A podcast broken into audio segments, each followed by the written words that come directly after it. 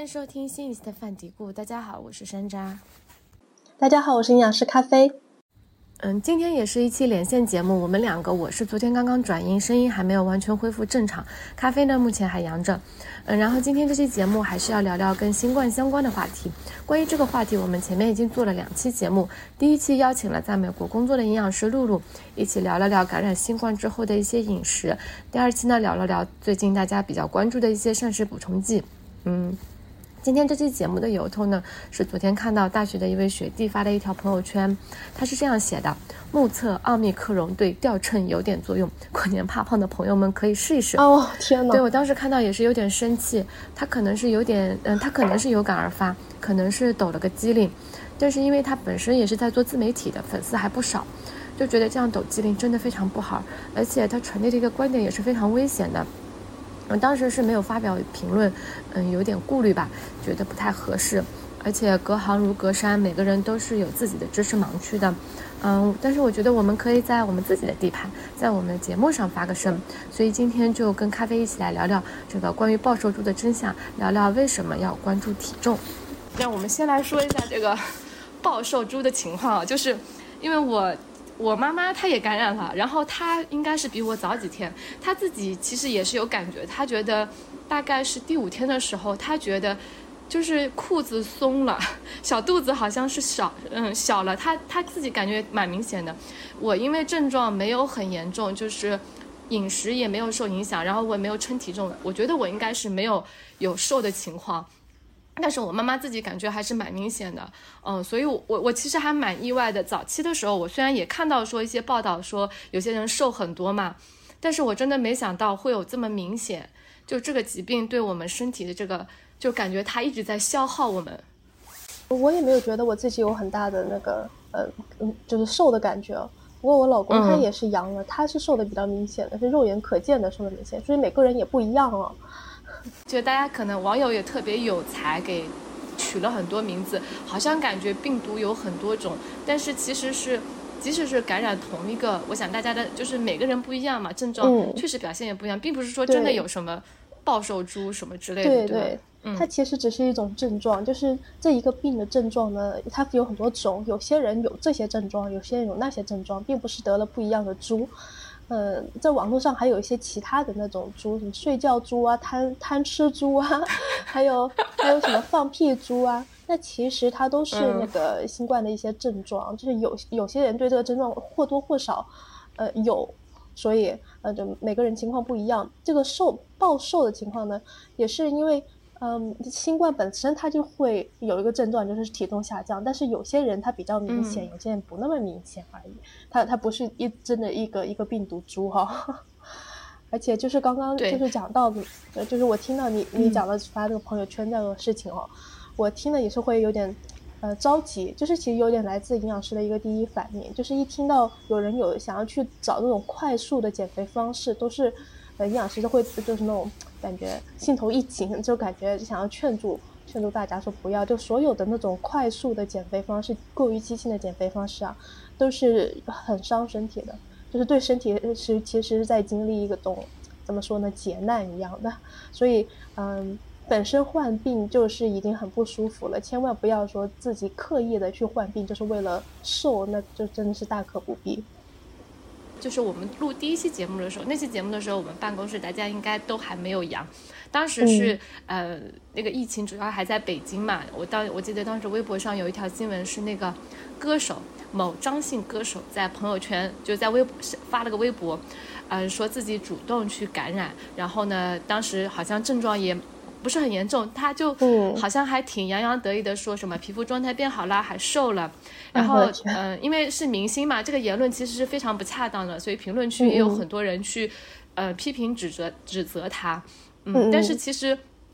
回到我们自己身边，其实我真的却发现，就是特别是女孩子，呃，发类似朋友圈的还是挺多的。就是大家在发朋友圈的时候，我其实是蛮想说提醒他们一下，嗯，希望。就大家还是要注意一点，这个瘦也不是一件好事情，因为我平常也听大家就是科普蛮多嘛，但是又会觉得可能不是那么合适，你去别人的朋友圈下面特别认真的，啊特别当回事的去讲这个事情，别人可能只是开了个玩笑啊。但是我觉得我们可以借这个节目的机会，嗯，来告诉大家把这个事情，就关于体重，嗯嗯，就是先我我我我觉得我们先可以来说一下，就是说呃为什么就是感染呃这个病毒之后。那么多人会有这么明显的一个体重下降，可能是有哪些呃因素？可以稍微讲一下。嗯嗯嗯，从两个方面来就是分析它吧，就是一个是症状啊，就是大部分人会经历的一个症状就是食欲不振，吃不下东西，嗯，胃口变淡，嗅觉变淡，它其实都是会影响我们进食的。当我们进食量减少了，那自然嗯体重是可能会下降的，因为你吃的比较少了嘛。嗯，可能这个时候在这患病的几天，五到七天，你还营养不良，吃东西也比较单一，嗯，这也是会影响到我们体重的，会导致你体重下降。然后再就是这几天，嗯，没有什么力气，嗯，体力也是下降，你没有力气去吃东西，没有力气去做饭，那还是一个吃的一个方面。然后还有另外一个种一个方面呢，就是呃炎症，就是当我们。嗯，患了这个新冠呢，身体中是有很多的那个炎症的，是在跟病跟这个病毒做抗争。那这个过程中其实是在消耗大量的精力的，也就是在消耗我们大量的能量跟卡路里，所以它也会导致我们身体消瘦。还有一些呃症状呢是肠道方面的，就是这其实嗯也不算是呃新冠比较比较特色。就是特点的了，就很多那种严重的疾病也都是会伴随着一些肠道的问题出现，就比方说恶心啊，呃呕吐感啊，腹泻啊，腹痛啊，这很多严重疾病都会伴随的。就是肠道的不适，肠道健康的影响也是会影响到我们的体重的，因为又影响到我们的营养的吸收嘛。嗯，所以从症状方面。来看食欲不振，影响你进食的所有的原因，这些都可能会导致我们就是体重下降。还有一个就是身体本来身体在跟病毒做抗争的炎症，消耗了很多的能量，导致你体重下降。然后这就是我们对我，那像是呃山楂你说的，你没有什么体重下降，我也没有什么体重下降，可能是因为我们嗯并没有太改变自己的进食习惯，吃东西吃的量也都差不多。嗯，可能有意识的给自己做营养补充，那就没有出不会出现像别人那么明显的体重下降了。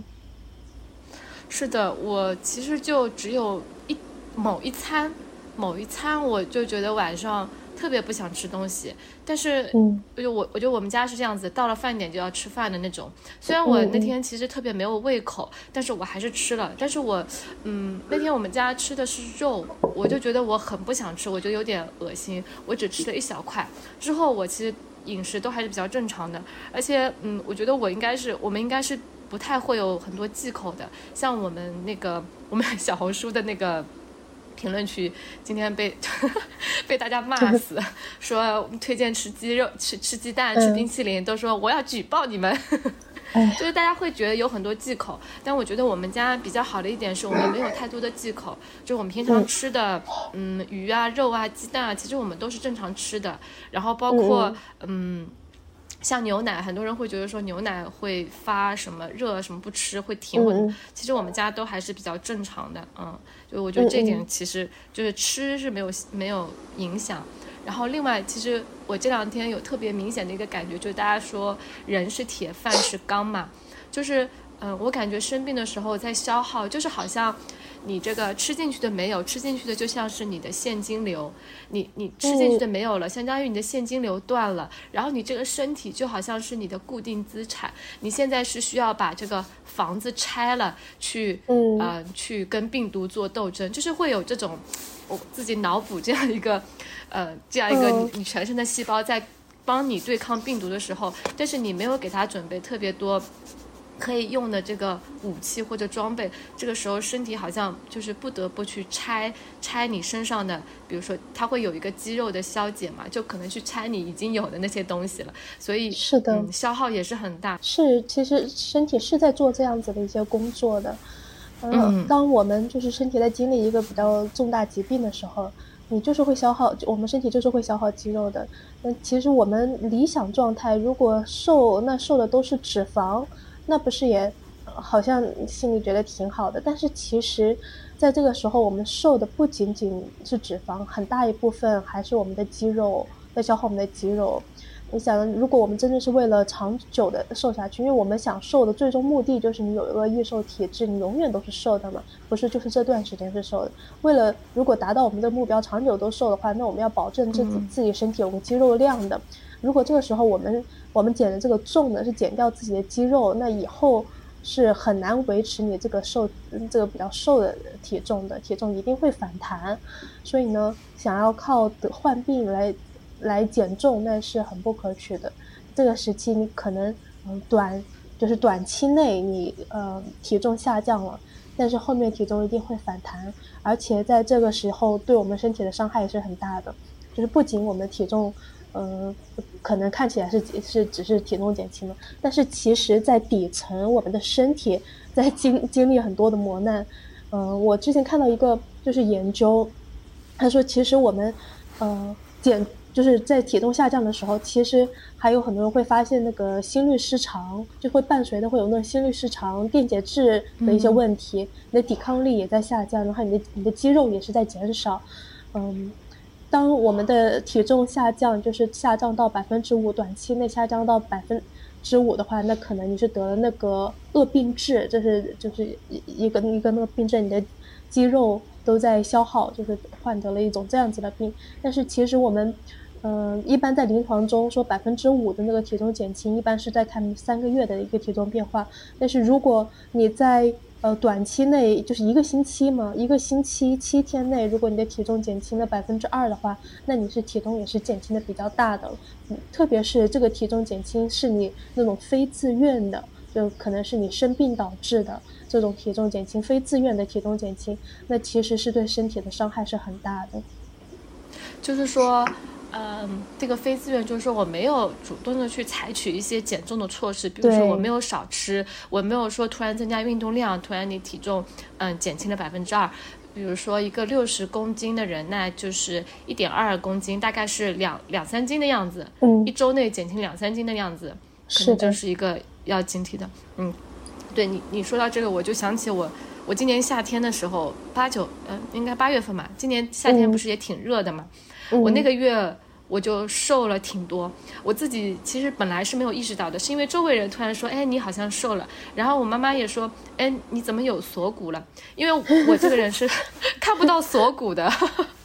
我长得是看不到锁骨。然后夏天我妈突然间说我瘦了，然后其他也说我瘦了，我就有一点担心，去称了一下体重，发现我真的就是长这么大第一次体重。成年之后，体重变成两位数，然后我其实那个时候是有一点担心的，因为我没有说改变我的饮食习惯，然后可能是那个月比较忙，就是跑来跑去比较累，然后但是也掉的有点多，我当时其实真的是蛮担心，就特别怕自己是不是 生病了嗯，就但是我后面就是自己觉得说，嗯，我好像胃口也是好的，然后各种排泄也没有说什么异常，呃，那我想我应该是只是。我可能消耗比较多这段时间，对，就是如果在像在医院中我们去做体检，如果医生发现你在短期内一个星期你掉了百分之二以上，或者三月掉了百分之五以上，或半年掉了百分之十以上，就是那而且是那种非自愿的体重减轻，那医院马上会给你检查你是不是有癌症的风险，是不是身上在有一个一个重要的重大的疾病，不管是急性的还是慢性的，这些就是不都会对我们进行一个检查。就所以呢，就是，嗯，我们在患这个新冠，嗯，现在降的这个体重，就是如果你不是刻意减的，这种非自愿的减重的话，它对你的身体损害损伤是很大的。而且在我们，嗯，就是这么，呃，短时间内掉这么多体重，也是会伤害我们的抵抗力的。那我们的体抵抗力下降呢，我们也是很难从这个，呃，患病中恢复过来的嘛。嗯嗯，所以如果我觉得就是现在好多人在说很累。特别累，对，呃，我，对吧？蛮多人在说很累。那其实也是跟炎症有关，这个时期就会有身体中有炎症嘛，炎症它是需要有很多的能量参与的，所以如果这个时候没有及时的像你说这个现金流的这样的东西进来，就是没有食物进来，没有新的能量进来的话，那就是会觉得很累的。这个时候身体在消耗这些能量，你就需要有新的能量补充进来。那其实刚刚山楂你讲到就是讲到那个评论区嘛。就是大家有评论说吃鸡蛋呀，吃呃鸡肉啊这些，嗯，怎么说我我也在自己就是小红书上，还有在别人的那个评论中看到了，就是有有一些呃小伙伴们比较激进的这样的呃言论呢，就是很担心，就是到底能不能吃鸡肉、吃鸡蛋这些。但是我就觉还是鼓励大家有一个就是批判性的那个思维嘛，就是看一看是哪一个？那种专家说的这个话，那个专家是不是在营养领域的一个专家，是不是在这个营养领域的专家说的话，我们可以再去思考一下吧。对我，我当时看到朋友圈，就就是那我们我们那个编辑部的群里面，大家转了这个评论过来的时候，我就想说，嗯，如果大家只是说看一个人的例子，你们就觉得是这样子的话，那我就可以拿我自己的例子来说，那我我也是照常吃鸡蛋的，然后我很快就恢复了，然后我症状也 就是就是。其实评论区大家真的是很激进，就是评论区可能也只是展现了一个方面。我相信，就是会评论的人可能就是比较激进的，很多就是比较温和的一些意见，可能大家就是不会去评论的。嗯，我们因为看到了这些激进的评论，所以我们也非常就有的时候也会很冲动的想要去反驳他们。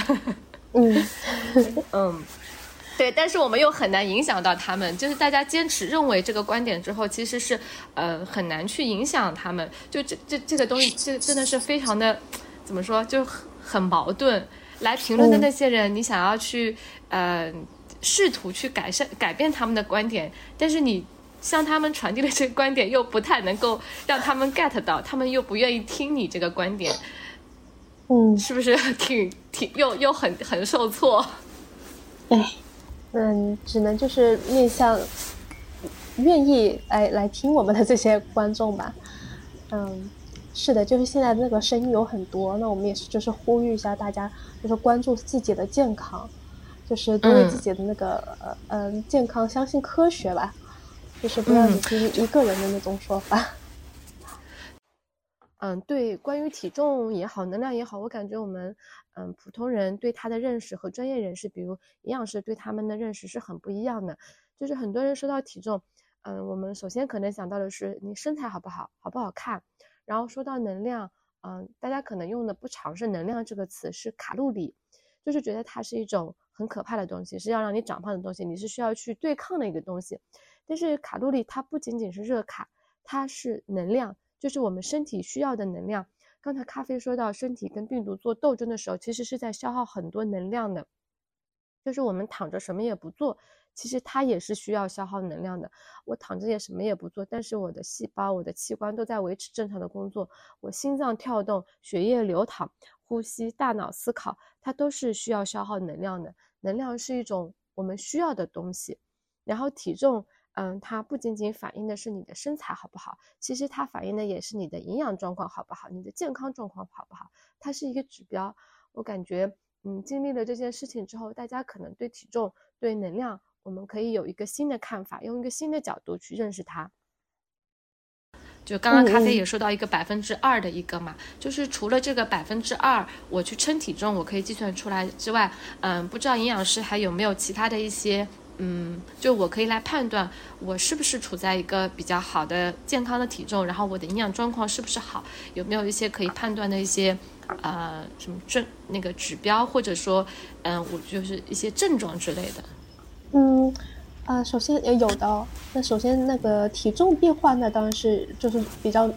嗯客观可以看得到的。但是我们也不鼓励大家说每天都去称体重，那每天称体重其实压力也蛮大的。就是其实一个星期你称两次就好了。我们看每一个星期的那个体重变化就能够看得出来。但是如果你一个星期的体重变化，在你呃就是非自愿的情况下掉的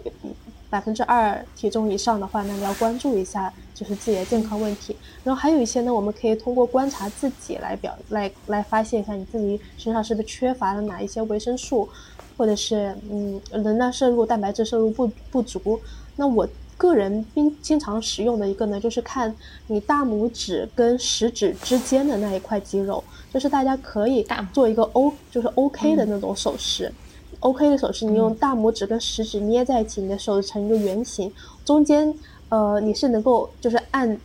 呃食指跟大拇指中间的那一块连接的肉，你是能够感觉到一些弹性的，这就是你的一个肌肉。还有一个比较明显的看法就是你把手就是嗯。当一个那种大张，就是张开五个指头，然后再把它用力的合上，特别是大拇指靠近，就是用力的靠近食指，你也会看起到看到一个鼓起的肌肉，这是我们来检查你的骨间肌肉的一种方式，这也能够看出我们身体中的一个肌肉的状态。嗯，如果这个时候你看到你大拇指和食指之间这个肌肉是凹陷的，或者是你按下去它没有弹起来的话，说明你身体中这个肌肉是缺乏的。嗯，你可能需要及时的补充一些蛋白质，补充能量了。然后，呃紧密的关注自己的健康问题，这是我比较常用的方式。还有一些呢，也是我们我会去看一看，嗯，自己的眼睛，就是眼睛有没有出现一些呃褐褐斑呀、灰斑呀这些，检查一下维生素 A。呃，我们也可以看看自己的呃眼周的那个肌肉，眼周就是像你黑眼圈的那个地方有没有那个肌肉塌陷？如果那一块肌肉塌陷的话，也是可能身体中缺乏一些肌肉含量。但是如果是比较饱满的话，那你的那个营养状况也是挺好的。所以我们可以通过观察一下自己的就是外在的一些变化，嗯，也可以看看我们的太阳穴，就是看看经常看我们这些小肌肉群的地方啊。多用手指去感受一下，它有没有什么变化，有没有像呃肌肉塌陷啊，呃颜色暗暗沉呀，呃这也是我们要去多就是多可以呃关注一下，看看自己的那个肌肉含量啊，呃状况怎么样子的，呃这是营养师常用的一些方式，就是自己也是可以多多就是你多摸摸，就是多摸摸自己的那个。身体状况，摸摸你的锁骨也是。其实像刚山楂说的，你妈妈就发现，就是你那个锁骨突然就明显起来。其实这在那个临床中，营养师也是会看病人的一个地方，就是那个锁骨。但是如果说你的锁骨这里就是，嗯，凹陷的很厉害，就是，呃，就是完全都是那种皮包骨这种情况，那是你的呃营养状况非常差的一个一个现象了。嗯，哎，你说到这，说到这个，我就想起前两年不是还有，哎，我感觉社交媒体上尽是一些会被营养师 diss 的那种、那种、那种什么竞争，就是之前不是有那个 A 四幺，然后最早不是也有有个锁骨这边放硬币吗？还是什么？对吧？哎呦，我的天！营养师看了都很生气，是吧？很紧张，不希望这样的东西传播。嗯嗯，我们可以看到很多人，就是我们大家都是想要。追寻那种快速美嘛，快速变美，大家都想要就是，嗯，马马上的实现一个就是理想的那个身材的样子。但是其实，在我们追求一个完美理想身材的时候，就是也要多关注一下自己的健康。那其实回到这一个话题本身来，如果想要靠换新冠来减重的话，其实在这个短期减重的过程中，其实我们的很多器官都是在受损的。因为这个时候我们身体其实很聪明，呃，我们的第一要紧事就是对抗病毒，所以我们的所有的能量都是会用在那个对抗病毒上面。那我们的其实肝脏、我们的肾脏、心脏这些都是需要消耗很多的能量的。如果这个时候我们还没有在嗯好好的吃饭，给自己补充能量的话，那这一块我们的肝脏是受损的。那也就是为什么嗯有很多人就是虽然你嗯。就是阴阴性了之后，转阴了之后，你会出现了很多的后遗症。那可能也是在这个七天之内没有很好的一个营养的补充，然后你的肝脏受损了，没有没有及时的营养呃能量的补充，就会出现一些后遗症。特别是老年人，本来老年人吃饭就是问题比较嗯比较困难的嘛，就是吃饭问题也比较多的。那在经历了这个呃感染之后，那其实更容易出现一些。呃，后遗症了，或者并发症。对，所以其实大家都在说，嗯，我第几天了，我特别累。然后包括说，呃，我我其实昨天抗原做出来阴了之后，我还是很激动的。虽然我一直症状也比较轻嘛，但是看到阳看到阴了之后，我也还是很激动的，就觉得好像哇，我战胜了它。然后就就是你还是有一种好像经历了，就是。呃，你跟他对抗，然后你你好像，嗯，也也也也好像消耗了很多那种感觉，然后也会觉得说，嗯，我要好好休息一下。就是其实不仅是你自己在对抗这个事情，就是嗯，之前有个日本的弄动漫叫做工作细胞嘛，就是其实是你你体内的很多细胞在为你工作，他们在为你去拼杀，然后他们消耗了很多，然后不仅是你要休息，其实他们也需要休息，就那种感觉。哎哎，你说那个动漫，我之前还看过，还觉得弄得挺好的，是一个那个挺好的是吧？嗯，对啊，那小朋友看还真是学到了挺多的。是的，然后我觉得他他给我一个很大的启发，就是原来我们会觉得，就是你你你的肝脏，我们大家说你的肝脏、你的肾脏在。呃，他他们可能就他们在工作，其实他们工作都是需要消耗能量的嘛。就是你工作，你去干嘛，做什么事情都是需要消耗能量。当你得不到这个支持的时候，嗯，那他整个工作效率都会下降。你觉得累，就是就是是情理之中的事情。只有他们是一个非常好的状态，嗯，所有我那个工作需要的能量，我的营养素都能够保障的时候，他可能才能非常好的工作。你要你，然后你自己的状态也会觉得比较好。嗯嗯。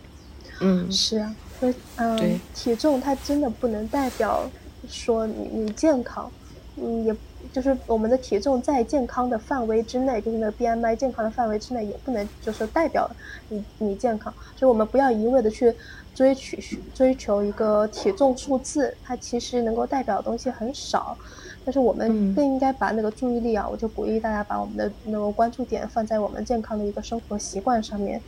有没有吃够你的营养素？你就是你吃完这一餐，你会不会觉得饱胀不适？你会不会觉得吃不够？就是多听听一下自己的声音，身体的一个声音。就是如果我们吃东西吃的太多了，就是顶得你难受的话，那也是不健康的一个状态。但是如果吃的太少了，你身体中觉得很很乏力、很无力、头晕，嗯，这些也是就是不健康的一个状态。我们嗯，虽然就是很多人一直在说减重减重嘛。但是，嗯，你有一个目标体重是挺好的，但是我们同样要有建立一个，就是达到那个你目标体重的一个健康的计划。这个计划就是我们的生活习惯，和几点钟睡，几点钟起，有我们的精神状态怎么样，压力状态怎么样，呃，我们营养摄入够不够？吃完这一餐你的一个进食状况怎么样？是不是是暴食了？你还是，嗯。就是吃还是吃的比较快，还有有没有认真的吃一餐？就是把我们的注意力放在我们生活的这些小细节上面，这是呃我比较鼓励大家去做的。就是一味的想要呃就是快速的减重，那其实在这个过程中就挺非常的得不偿失。我带了一些客户，就是我减我做减重客户还是比较多的嘛，嗯，有些客户他会发现一个这样的一个情况，就是。当他关注到自己的的健康饮食之后，就是你的饮食吃的越来越健康均衡了，你的体重就自然而然的下来了。嗯，如果我们就是一直比较焦虑的是，那怎么还没有减重？我吃了这么少，吃了这么多，怎么还没有减重的话，其实你的压力荷尔蒙也上去了，也是很难让你身体减重的。所以呢，我们不如就是先把那个先退一步。先，我们我们的第一任务可能先不是减重，先去改善一下自己一个生活习惯，然后在这个过程中，你会看到就是让你很惊喜的一些，嗯，收到收获到你比较惊喜的东西的。我觉得所有的那些减肥大业，我们可以先放一放，先让自己身体恢复起来，因为我们身体健康才是革命的就是第一本钱嘛。所以呢，嗯，在这个特殊的这几天。先什么都不要管，先先把减肥的事情先暂时放一放，先好好吃，把身体的能量补充够了，营养补充够了，身体恢复起来了，抵抗力上来了，嗯，等我们病好了之后，再开始减肥，就是健健康康的、认认真真的减肥。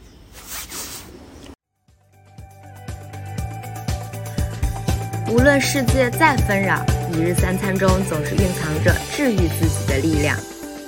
和食物做朋友，用健康过生活。欢迎关注我们的饮食科普公众号“实力派 Chestnut Mates”，小红书营养师小栗子，母婴营养公众号“雅米孕育 New Care”，小红书养娃小天才辣老师，助力专业医学营养师职业发展公众号“营养工会 Nutrition”。好的，那我们下期再见啦。